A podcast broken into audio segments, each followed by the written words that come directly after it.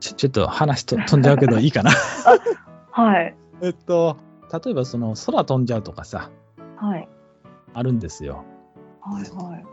ヨガってあるじゃないですか。まあ、ヨヨガガわかります。はい。正ヨガ確にはヨガだけど、おーっていうのは、あの、ん伸ばす音しかないらしいんですよね、本当は。あへの、インドの方の言葉だと。え。へえ。は、ヨガじゃなくてヨーガなんだけど、その、み、みんながイメージしているようなヨーガは、はい。あのそんなに古くない、実は。へえ。あの、最近ちょっと流行ってるホットヨガってご存知ですかあ、もちろん。はい。僕やったことはないんだけど。 あ、そうです。私ありますよ。ありますどどんなはのいどんなのどんなのいや、暖かい部屋に入って。高い や。暖はかい部屋で。そういでいすじゃないでね。ちょっとすか湿度の高い部屋に入っあて、ほうほうほヨガをする。う。ヨガする。それ汗がをホかッいトてヨガなの外ヨガです。ああ。うん。本当はね、ダメなの。あ、ダメなんですね。ダメ。ごめんね、僕はね、ちょっとまだ体験したことがない人なんですけど、まあちょっとしたことしかやったことないけど、ヨガは本当は、あの、あったかいことこでしたらダメらしい。あら。うん。下手したら死んじゃうらしいよ。まだじゃあ違うものなんですね。来てもホットヨガとか言われて。もうやホっッてるトヨのガはっていうのはね、あの、インド人が考えたんじゃないんです。うん、うーん西洋人が考えたんです。あ、そうなんですね。で、ホットヨガっておそらくハタヨガから来てます。アハタヨガは、はい。なんか聞いたことありますね。ハタはこうこう力づくみたいな感じ。へえ。要するにそのチャクラをこう力づくで開いていくわけですよ。ボボボボンってこう。あ、あーそういう意味なんですか。うんへーそうなの。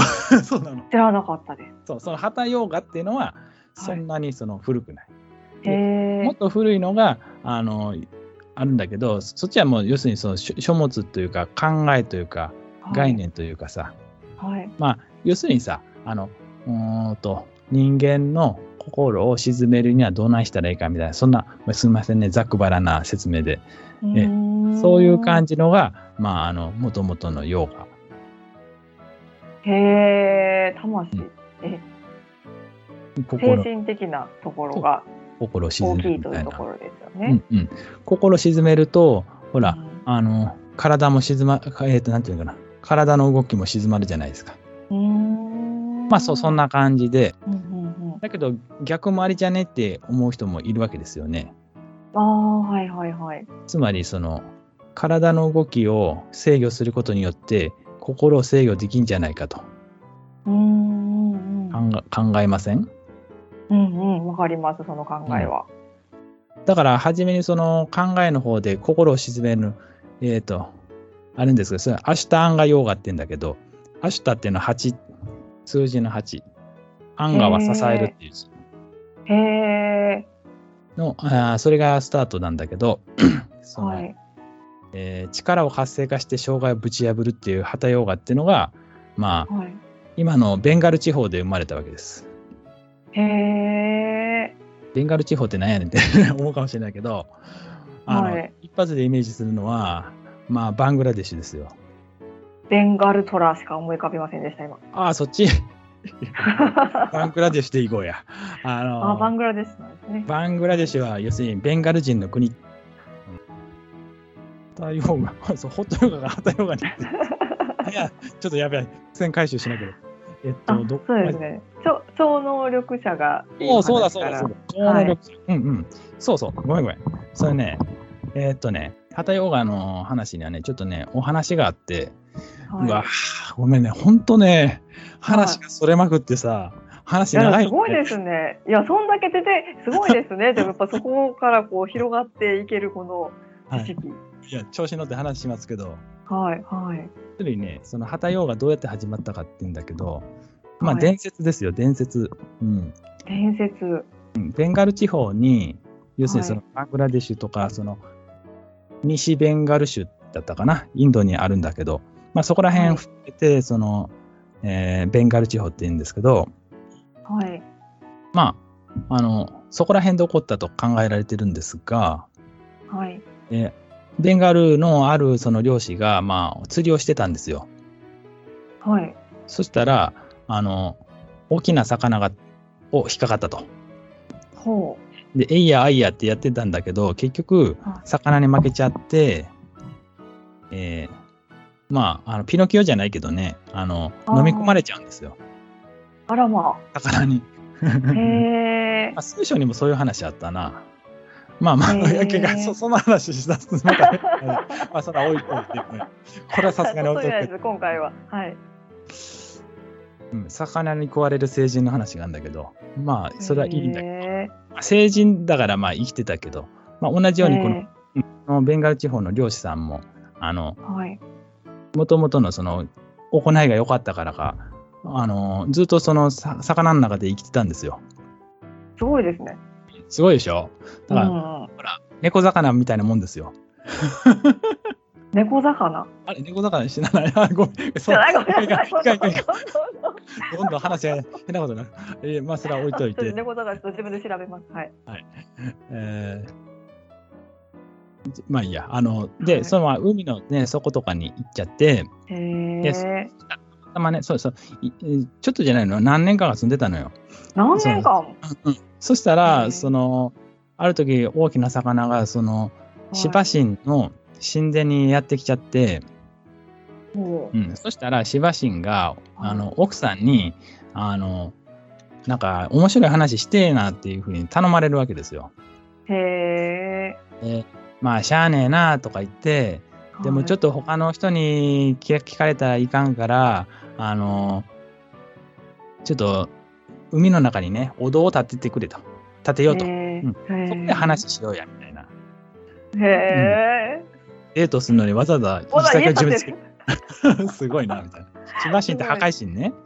あ、あはいはい。シバシンがちなみにそのヨーガのその初はなんていうか始祖とされますけども、あ、そうなんですね。えーつまりその時にそのそのお堂を立てて、えー奥さん連れてきてじゃあちょっと話しようかになって話してる時にそのヨーヨーガの話したの旗ヨーガの話、あそこで旗ヨガの話そうを奥さんに。うんへー実。はそのヨーガにはなあのいろんなのがあってなみたいなへえ。旗ヨーガっちゅうのも実はあんねんけどこれ非中の日やからさ みたいな感 じで話するんですよしばしんへえ、面白い。それが面白いのは奥さんってば居眠りしちゃうの。あ、思わなかったんですね。うーん、多分 えなんかええ話してると思うんやけど、ちょっとこう出てまうわ。へえ。へそこで、まあ、あの、なんかその漁師さん、魚の中にいる漁師さんが実は聞いてて、ーはい。で、シバシンは、でも、あの、目閉じて、なんか多分ね、いい感じにこううなずいてるように見えたよね。奥さんが。あーはいはいはい。理解したかって聞いたら、理解しましたっていうふうに聞こえたの。で、ほう分かった分かったって言って、どんどんどんどん話しちゃうんだけど、実は奥さんは寝ていて、うんうん。あの、分かりましたって言ったのは実は漁師さんだったという。あ、聞いてたんですね、漁師さんはおお魚の中で。お魚の中で。で、全部聞き終わって、はっと、その奥さんが目覚めて、はい。あ、ごめんなさい、旦那さん。あの、話、途中から寝てしまって聞いてませんわっていうこと言った ら、シバシンは、誰やや、誰やわしの話盗み聞きしたやつは、と。ああ、そうなりますね。安咲きにしたるっていうふうに、まあ人間やとは思うかもしれないんだけど、はい。えー、シバシンは神様だから、 はい。お前は俺の弟子やと。 ええいきなり。 聞いたからには、弟です子やっていう、お前は俺の話聞いたからや、俺の弟子やと。その発想はなかったですね。なかったな。ええ面白い。で、まあ、魚の中ではもう12年修行するわけです。魚から出てきてあかんかったんですか。まあ、なんか知らんけど、魚の中で修行して、へえ 一人でやることもないから暇やったんかもしれませんけど。へえで、ようやくその、あの、さの魚が釣り上げられて、はい。で、あの、お腹かっさばいたらその人が出てきたと。ああ、すごいな。うんうんで、その人のこと、魚王と呼ばれたんですよ。そのま魚んまの王です様。そのまま。魚王が出てきたみたいな。海賊王ちゃうでって。へえ面白いですね。でここから、ここから。 ようやくここなんだけど。はいはいえっ、と、えーその人が、はい。えー要するに、そこ海じゃないですか。海海で。はいだから砂の上で、えー踊り出したんですよ。おおそしたら足が砂にめり込むことはなかったと。ー。へえ。で、岩の上で踊り出すと。はい。そしたらもう砂のようにめり込みまくりだと。へえ。で、その人のことを天を行く人っていうふうに、あの、読んだと。へえ。こ、ここの、ここ、ここ、ここれが、これが今最後のところはね。天を行く人。ずーっと長く話して、この最後のところなんだけど、はい。超能力者になるんですよ。あ、その人が超能力者として。最後はさ超能力者になる。へー空空浮かぶっていうのが、超能、はいなんていうかな、その、神様一歩手前のね、ああ。まあ、いわゆる仙人って考えてもいいと思うけど、あ、あ、なるほど。千人の方がイメージしやすいかもうしれないん。うん、へえ。になったよっていう一つの、その、あの、証拠として、それが、はまあ、あの、そ空飛ぶとかね、超能力を身につくっていうのがあるんですよ。へえ。いややっとここまでいった。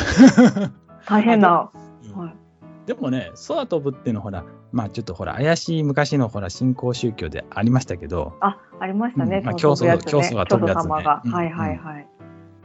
まあそうでなくてもね、ブッダの弟子にもね、あの、足の裏に毛が生えてたって人もいますからね、へえ。ソーナっていう、その、お弟子さんがいいんですけどね、はい。その人はあの、長者の息子で、はいえーいつもどこ行くにもおんぶしてもらってたから、は。はいい、足の裏に毛が生えてたっていう。まあまあそういうふうに言うけど、僕本当は空飛んでたんちゃうかってちょっと思うんだけど。ああ、そうか。へえ。あ、じゃあちょっとそこでいい話しますわ。はい。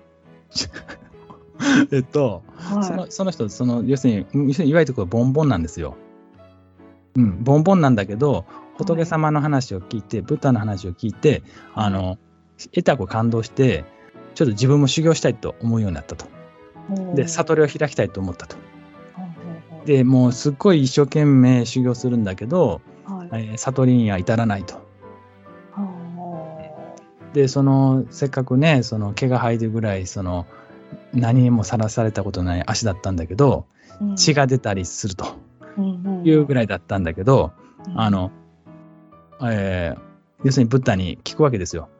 はい、うんどうしてこんなにね、もう、それこそ血の滲むほどの修行してんのに、なんで悟りに至らへんのやと、煩悩だらけですわ、とうん、いうふうにあの言ったら、あの、そしたらね、お前はな、えーほら、琴ってあるじゃないですか。はい、あの、弦楽器。はいはいはい、それって強くね、弦を張ったらいい音出るかと。ああ、緩すぎたらどうなんねんって。は強くも緩くもない、ちょうどええ具合がええんやと、まあ、中道を解いたという、中道そういう話があります。あ、へえ、いい話でいすうね。話。中道の大中切道のさを。話。うんへえでもなんか僕、長者っていうよりも、もともと空飛んどったんちゃうかってちょっと思うんだ けど。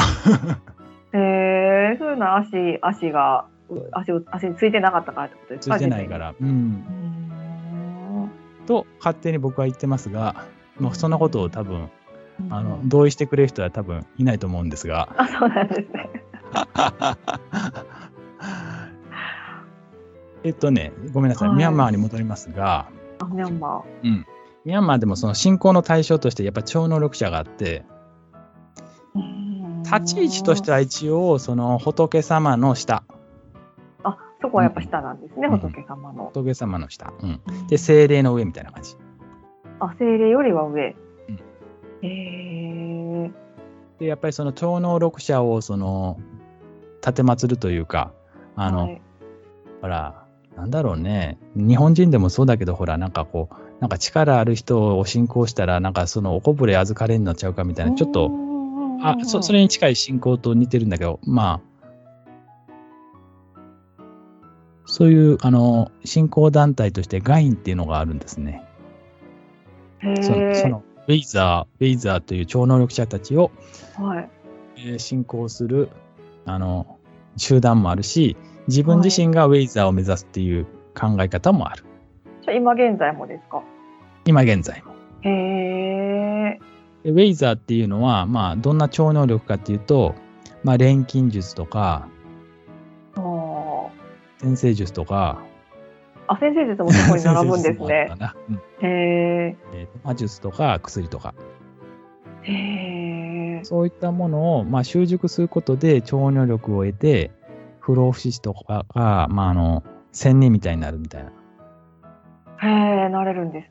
あれ、うんだろうね。へ えと言われているんですね。うんうん。うんそういうものがあるんです。要するに、まあ、ちょっと、超自然的な力を、まあ、他には空を飛べる。とか、海の中を自由に行き来できる、食べ物を食べずに生きられる、傷を受けないとか。最強で すね。まあ、要するにな、なんだろうね、ワンピースでいうところ、なんか悪魔の実みたいなもんですからね。もう食べて。ななんか一つの能力がゲットみたいな。ええええでも海に溺れるのかもしれない。 そうですね。 変な話ばっかりしてますが、はい。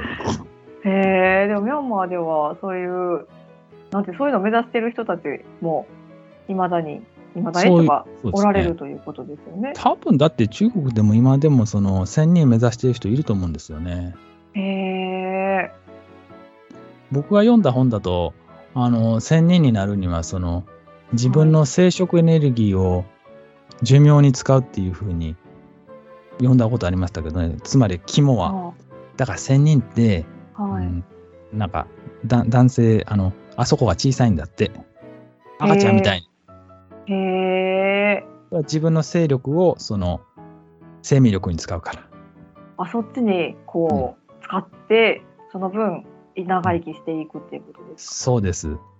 へまあもちろん。んその他の人からその勢力を奪い取るっていう術もあるらしいんですが悪いやつじゃない。そうある女の人とか男の人から、まあ、奪うというのがあるらしいんですが、悪魔みたいですもん。へまあ、ちょっと18禁になりそうだから言わないし、まあ、あそのうですね僕もそれができるとはとても思えないから、え。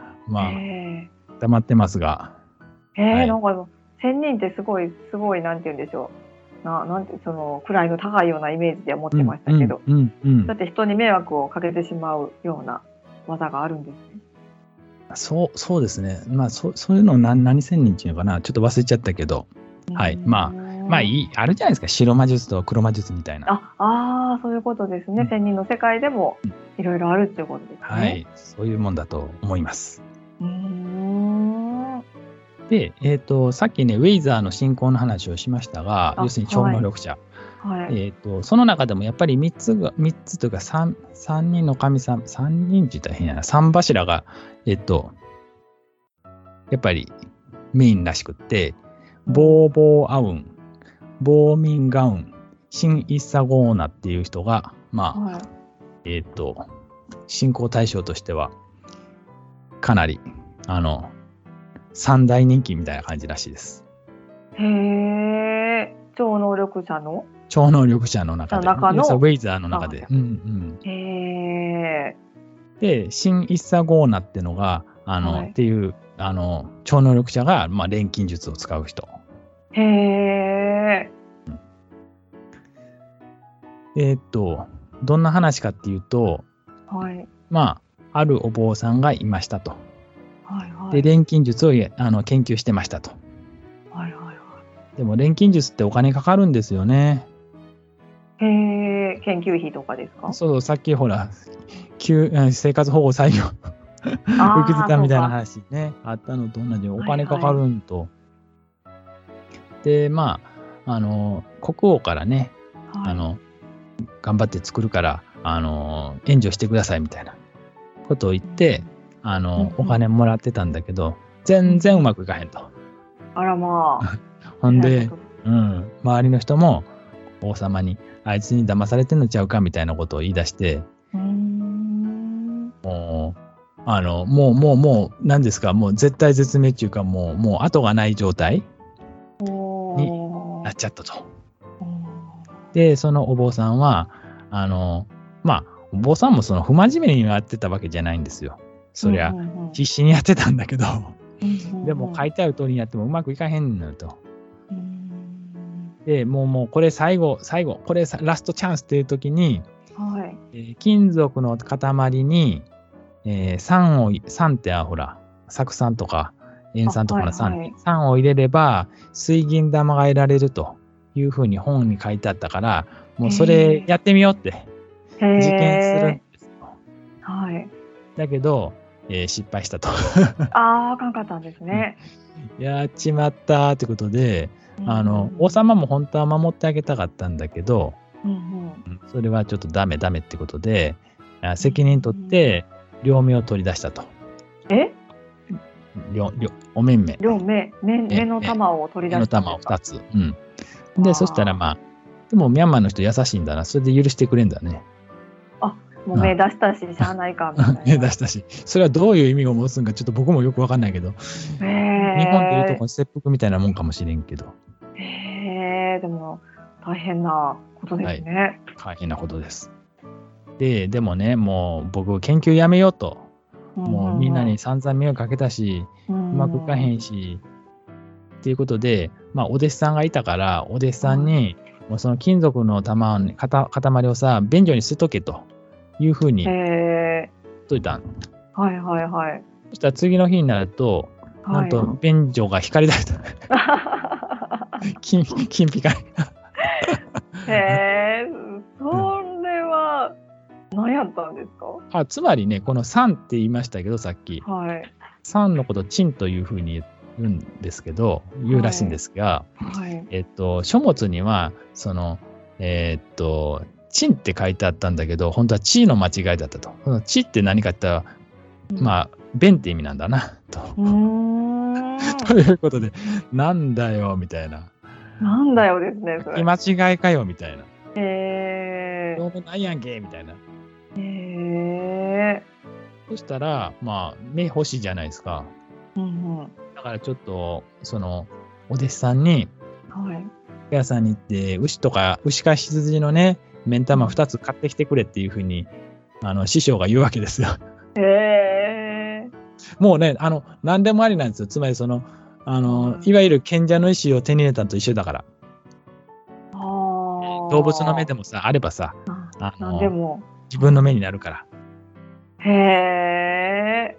ところがでね、そのお弟子さんが肉屋に行ったら、牛の目一つとね、羊の目一つしかなかったと。ああ、別々の別動々の物やったんですね。だから、しょうがないから、それを、 目ん玉、そのくぼみのとこに置いて、そはいの、できた水銀の玉で、まあ、要するに賢者の意思みたいなもんですね。で、撫でると自分の目にまったと。うん。うまいな。いや、それが証拠に、片方の目は大きくて、片方の目は小さいらしい。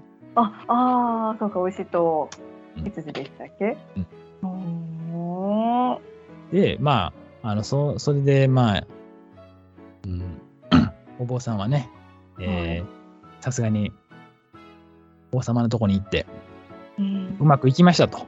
うんうんで、つきましては私、仙人となって、ちょっと人間世界離れるつもりだから、あの、ちょっとありったけの真鍮と七まりをね、鍋に入れといてくれと。うん。そしたら、次の日の朝ね、あの、金に書いてあるからみたいな。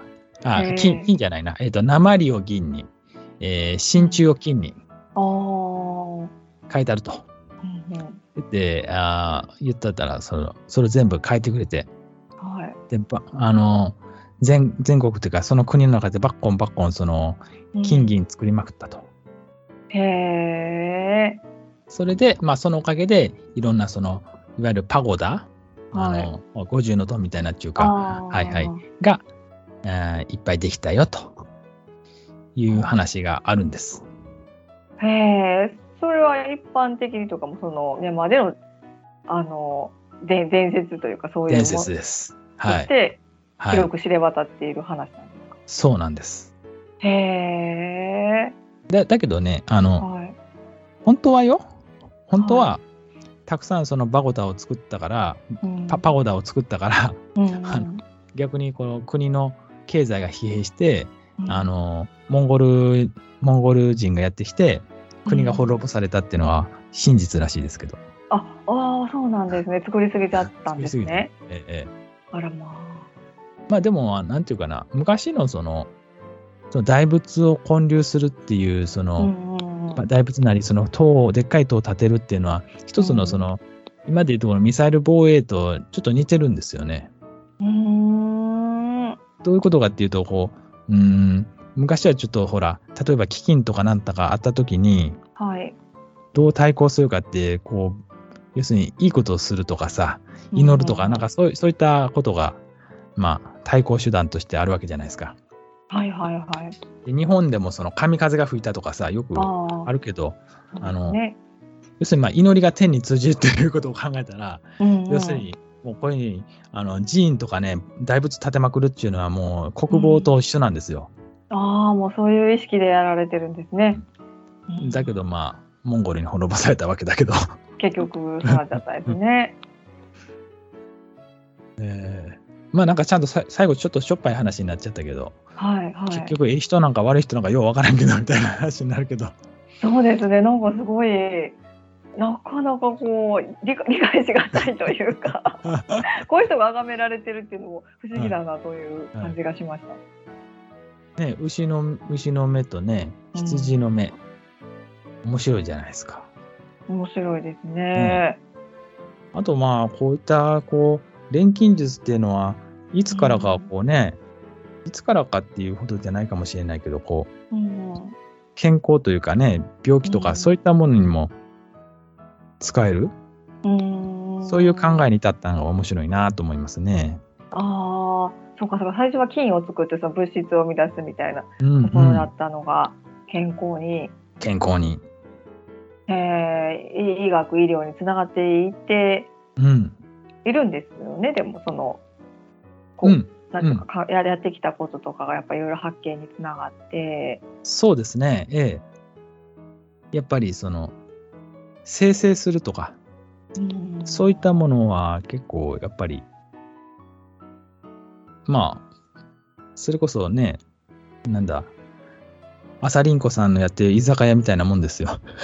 居酒屋も、ほら、アルコール、ね、あれも、うん、そういったその、アルケミストたちが、ね、はい蒸あ留技術を確立したからね、はいは いはい。黒霧島も飲めると いう。は私たち大好き黒霧島も飲めるようになったんですね。い、そういうことです。ああ、そっか。いやー、全く今回もあれですね。はい先生術とは 離れうたん。あ、でも離れてもないですね。でも四元素のうとん、ころが。すごく離れたわけじゃないけど、まあ、ね、古典かというとちょっとどうだろうね。